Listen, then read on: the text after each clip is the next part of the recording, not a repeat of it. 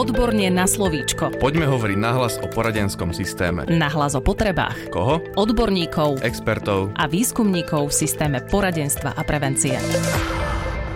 Je tu ďalší podcast Odborne na slovíčko a dnes sa budeme venovať náročnejšej téme a tou témou je smrť. Vítam hostku, magisterku Máriu Aňalajovú, PhD, psychologičku, psychoterapeutku a traumaterapeutku, ktorá vo výskumnom ústave detskej psychológie a patopsychológie pracuje ako externá expertka. Dodám, že pani doktorka je spoluautorkou odborného postupu Smutkové poradenstvo a dieťa a procesného štandardu Krízová intervencia v školách. Vítajte, dobrý deň. Dobrý deň, ďakujem za pozvanie. Hneď v úvode som vás predstavila ako spoluautorku odborných materiálov, ktoré vo výskumnom ústave detskej psychológie a patopsychológie vydávame. Potrebujú podľa vás slovenské školy tieto štandardy a odborné postupy týkajúce sa krízy, lúčenia a smrti? Ja si myslím, že rozhodne potrebujú, lebo sú súčasťou života a tragédie a nešťastia sa stávajú hocikomu, hoci kde a hoci kedy a konfrontujú nás vlastne s neistotou a tým pádom musíme byť pripravení. Nie som si úplne istá, či sme v dnešnej spoločnosti a v školách schopní adekvátne hovoriť o smrti, o umieraní a o traumatických udalostiach vlastne s deťmi. Takže práve na to robíme tieto štandardy a odborné postupy, aby sme školy vybavili informáciami a manuálmi, ako si v týchto prípadoch môžu poradiť, aby sa necítili bezmocní a aby oslovovali vlastne inštitúcie, ktoré im kvalifikovane môžu pomôcť. Sú školy pripravené na neočakávanú stratu kolegu, dieťaťa, na hromadnú traumatickú udalosť či neočakávanú nehodu? Myslím, že školy menej, interventi viac, pretože interventov vyškolených v krízových intervenciách na školách máme už okolo 700. Vlastne sú vyškolení pripravení pre prácu s detskými skupinami aby ich mohli nejako základne stabilizovať, aby integrovali udalosť do života školy aj do života jednotlivých tých aktérov, či už detí, pedagógov, ale aj rodičov. Takže interventi sú pripravení. Školy trošku menej a práve preto vlastne teraz pracujeme s Národným inštitútom vzdelávania a mládeže na manuáloch pre učiteľov, čo môžu robiť do príchodu krízových interventov, čo robia počas krízovej intervencie, ako sú napomocné krízovým interventom a čo robia potom, keď tí interventi už odídu na svoje pracoviska, alebo pokiaľ je to školský podporný tým, tak e, vrátia sa k svojej práci, tak čo môžu potom učitelia robiť ďalej?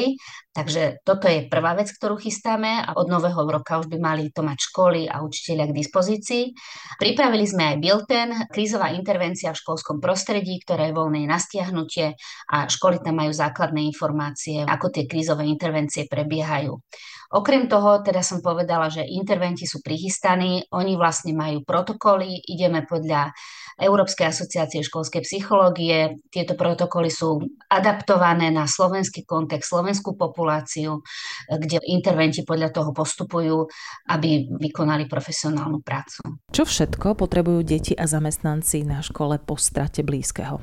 No základne potrebujú vzájomnú oporu a podporu, spoločné zdieľanie a spoločné smútenie a trošku potrebujú štruktúru do toho vlastne, že čo môžu robiť, aké majú možno dospelí úlohy, ako môžu tie deti sprevádzať. Takže my potrebujeme facilitovať zdravé spôsoby trúchlenia a podporiť pozitívnu adaptáciu dieťaťa po smrti blízkeho to, čo deti potrebujú, je v tomto čase pochopiť základné atribúty smrti. To je vlastne súčasťou tej smutkovej práce. Nezvratnosť, konečnosť, nevyhnutnosť.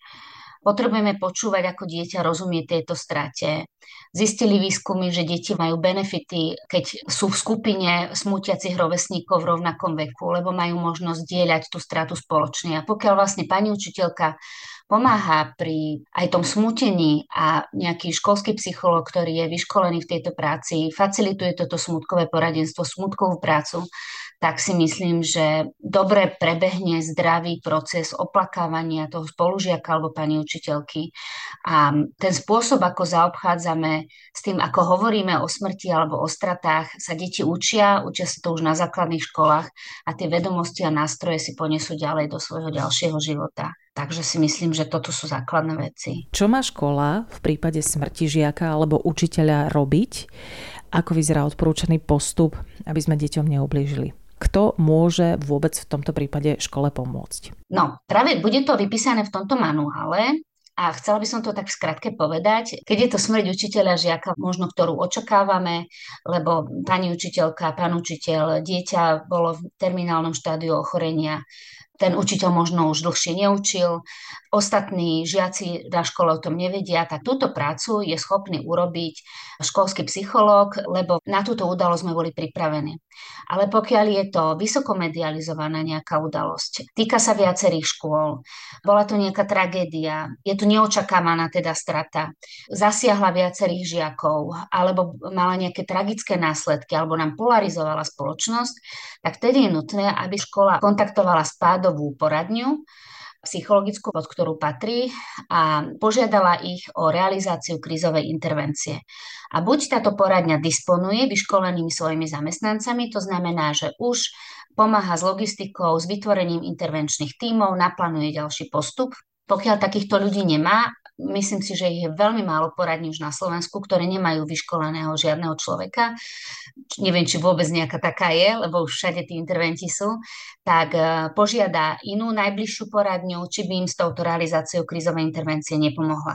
Často potrebujeme viacej krízových interventov, pretože je zasiahnutých viacero tried. To znamená, že Najčastejšie chodí taký, keď udalosť má menší rozsah, tak chodieva tých 6 interventov, ale mali sme aj udalosti, kde bolo 12 interventov alebo 14 interventov. To znamená, že to nie je jedna poradňa, čo sa zoberie, ale zavolá si na pomoc iných odborných zamestnancov, ktorí sú vyškolení v krízovej intervencii, ktorí vlastne pôsobia, pracujú v danom okrese alebo kraji a je to práve preto takto zariadené, aby to bolo aj ekonomicky najvýhodnejšie, aby ľudia z tejto oblasti si vedeli navzájom pomôcť a vytvorili tak, takú podpornú sieť vzájomnú. To znamená, že psychológovia z jednej školy alebo teda krizoví interventi pomôžu inej škole, plus je tam zakomponovaná poradňa a podobne. To znamená, že určite odporúčam riaditeľom škôl, aby sa obratili na poradňu, ktorá túto logistiku realizuje. V rovnakom čase teda príde zástupca tejto poradne na školu a ide sa informovať, aké potreby sú školy, kto všetko je zasiahnutý, aký je rozsah udalostí, o koho sa potrebujeme postarať. Robia sa tzv. kruhy zraniteľnosti a podpory, to znamená, že ktoré všetky deti, ale aj pedagógovia sú zasiahnutí a kto potrebuje krízovú intervenciu, lebo to nemusí byť jedna trieda, ale aj v iných triedach môžu byť deti, ktorých sa to týka, mali tam bratov, sestry, bratrancov, sesternice, boli najlepší priatelia, chodili spolu do kružkov, vlastne takto to môže byť medzi ročníkmi. A plus nemôžeme zabúdať aj na zasiahnutých učiteľov, ktorí teda potrebujú tiež krízovú intervenciu alebo nejakú podporu a potrebujú nasmerovanie, ako s týmito deťmi v najbližších dňoch pracovať. Takže toto je ten postup. Kto môže škole pomôcť? Určite teda v prvom rade tá poradňa a poradňa disponuje zoznamom vyškolených odborníkov. To znamená, že pokiaľ nemá dosť vlastných členov alebo interventov, ktorí by prišli na školu, tak z tohto zoznamu si povyberá kolegov, osloví ich, požiada riaditeľov týchto školských zariadení, či by ich mohli uvoľniť a teda idú robiť krízovú intervenciu. Tá trvá niekedy týždeň, niekedy do dvoch týždňov, keď je to udalosť veľmi rozsiahla. Spomínali ste aj médiá. Čo má škola robiť v prípade, keď sa o udalosť zaujímajú práve médiá? To, že sa médiá zaujímajú, je pochopiteľné, pretože môže to mať nejaký nádych senzácie, chcú prinášať nové informácie. Škola by rozhodne mala komunikovať. Neodporúčame škole, aby uvádzala, že no comment, lebo to vyzerá, že má čo skrývať, navyše verejnosť okamžite na to zareaguje, že nechce škola spolupracovať a podobne. Takže odporúčame, aby škola komunikovala, jednak vo forme tlačového vyhlásenia, ktoré je súčasťou protokolu, ktorý majú k dispozícii interventi, majú tam napísaný vzor, podľa ktorého môžu postupovať, aké informácie, akým spôsobom, aký nejaký odkaz by mohli smerovať smerom do spoločnosti to znamená, že základ je takáto tlačová informácia, ktorá po niekoľkých hodinách udalosti môže byť vytvorená intervenčným tímom spolu s vedením školy. Hej? Takže vedenie školy si sadne s tým intervenčným tímom, spolu ju vytvoria a vedenie školy ju prezentuje smerom na vonok. A je možné vlastne poskytovať aj ďalšie informácie, ale musí to byť buď riaditeľ školy alebo poverený zamestnanec školy, ktorý jediný bude kompetentný informácie, ktoré sa týkajú udalostí a ktoré sú samozrejme schválené vedením školy, komunikovať smerom na vonok. Nikto iný nebude mať tú kompetenciu, aby sa do médií vyjadril vtedy teda môže poskytovať tieto informácie. Odporúčam mimo pôdu školy, aby proste tie médiá nechodili nám po chodbách, nechodili do tried. Máme zlé skúsenosti s tým, keď sa to robilo v minulosti. Deti vlastne na krizových intervenciách veľmi sa na to hnevali lebo neboli presné informácie zverejňované. Druhá vec je, že máme ochranu osobných údajov, takže aj pedagógovia a žiaci sú poučení ešte pred krízovými intervenciami, aby nezverejňovali žiadne informácie, fotografie napríklad z telefónu alebo nejaké osobné informácie o človeku zo školy, ktorý zomrel, pretože na toto má právo len rodina z dôvodu ochrany osobných údajov. Ak sa pýtate na to, že ako má škola reagovať na komentáre verejnosti k udalosti, ja odporúčam, keď pracujeme s tými učiteľmi, aby ich nečítali. Býva to témou krizových intervencií, že dočítali sme sa čo sa rozpráva o tom našom spolužiakovi alebo o udalosti alebo o učiteľovi. Býva to veľmi zraňujúce, býva to veľmi nerešpektujúce.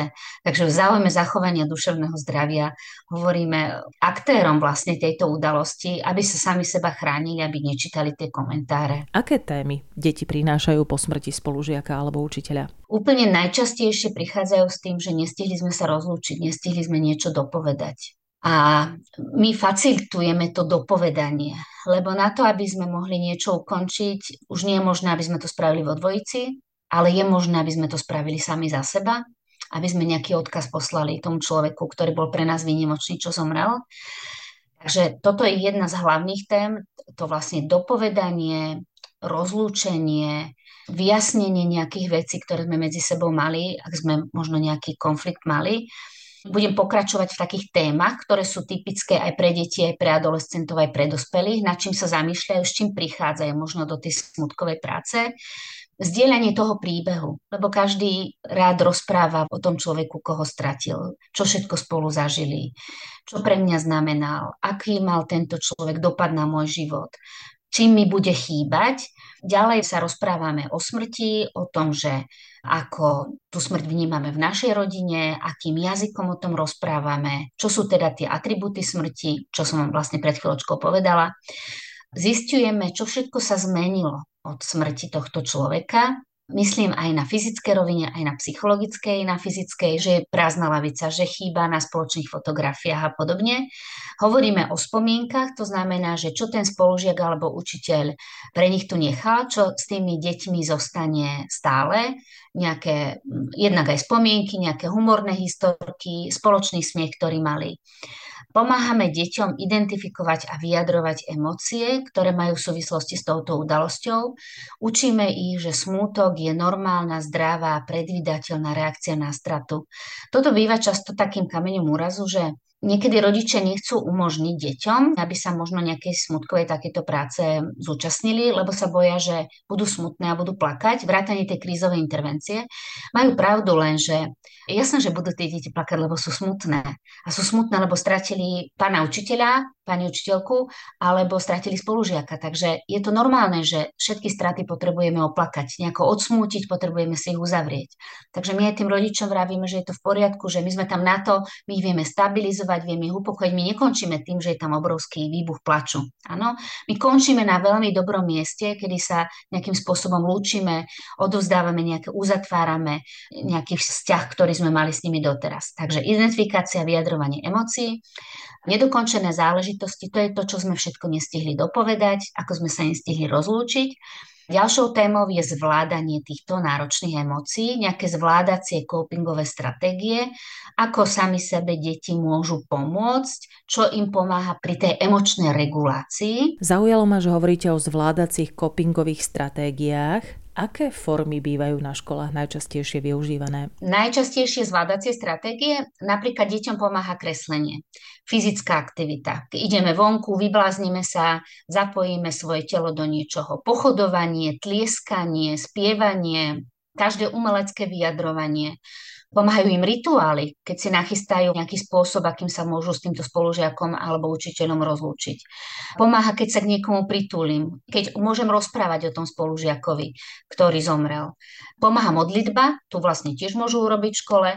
Pomáha spoločné zdieľanie, že som ja vlastne súčasťou tejto triedy a pomáha aj štúdium, že nebudem teraz dva týždne len ponorených v smutku. Deti našťastie, ich mozog ich chráni pred tým, aby sa úplne ponorili do smutku. To znamená, že oni sa do neho ponárajú a vynárajú niekedy veľmi rýchlo v čase, takže pomáha aj to, že môžem byť len tak, alebo môžem svoju pozornosť obrátiť na matematiku alebo chémiu a môžem sa znova vrátiť do toho učenia. Ďakujem za to, že ste nám to objasnili. Môžeme sa teraz vrátiť a pokračovať v spomínaných témach? Okrem toho teda spomínala som copingové stratégie a máme tu ešte seba podpora, podpora z prostredia, ako sám seba môžem podporiť aj týmito zvládacími stratégiami, ale aj čo dobre môžem spraviť pre seba.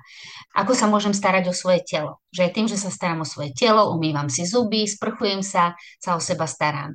Že vyhľadávam pozitívnych ľudí, že idem do kina, pozriem si nejakú peknú rozprávku s rodičmi, idem vonku na prechádzku s obsom a že viem aj požiadať o podporu z prostredia, to znamená, keď je to pre mňa veľmi náročné aj v škole, viem prísť pani učiteľkou a povedať, že teraz som veľmi smutný, chýba mi môj spolužiak a že mu pani učiteľka povie, ja viem, Zlatko, aj mne je to ľúto. Chvíľočku počká a potom sa ho opýta, čo by sme spolu mohli urobiť, aby si sa cítil lepšie. Hej, aby to dieťa vedelo požiadať aj o podporu zvonku, či už rodiča, učiteľa alebo nejakého dospelého. A poslednou témou býva učíme sa rozlúčiť, to znamená, že deti sa majú naučiť, že lúčime sa každý deň, niekedy sú lúčenie ľahšie, niekedy ťažšie, napríklad s babičkou sa lúčime, keď odíde z návštevy, ktorá bola u nás, alebo rozlúčim sa s kamarátom, lebo ideme obidvaja domov zo školy. Niekedy tie rozlúčky bývajú ťažšie, keď stratíme niekoho, na kom vám veľmi záležalo. Či už to bol človek alebo zvieratko, ktoré nám zomrelo. Takže toto sú tie hlavné témy, ktoré vlastne prinášajú. V rozhovore so psychologičkou, psychoterapeutkou a traumaterapeutkou Máriou Aňalajovou budeme pokračovať aj nasledujúci týždeň a povieme si viac aj o smútkovom poradenstve. Ja len dodám, že pani doktorka Aňalajová pracuje vo výskumnom ústave detskej psychológie a patopsychológie ako externá expertka a je spoluautorkou odborného postupu Smútkové poradenstvo a dieťa a procesného štandardu Krízová intervencia v školách. Ďakujeme. Ďakujem, dovidenia. Podcast Odborne na slovíčko sa realizuje vďaka podpore z Európskeho sociálneho fondu a Európskeho fondu regionálneho rozvoja v rámci operačného programu Ľudské zdroje. Odborne na slovíčko.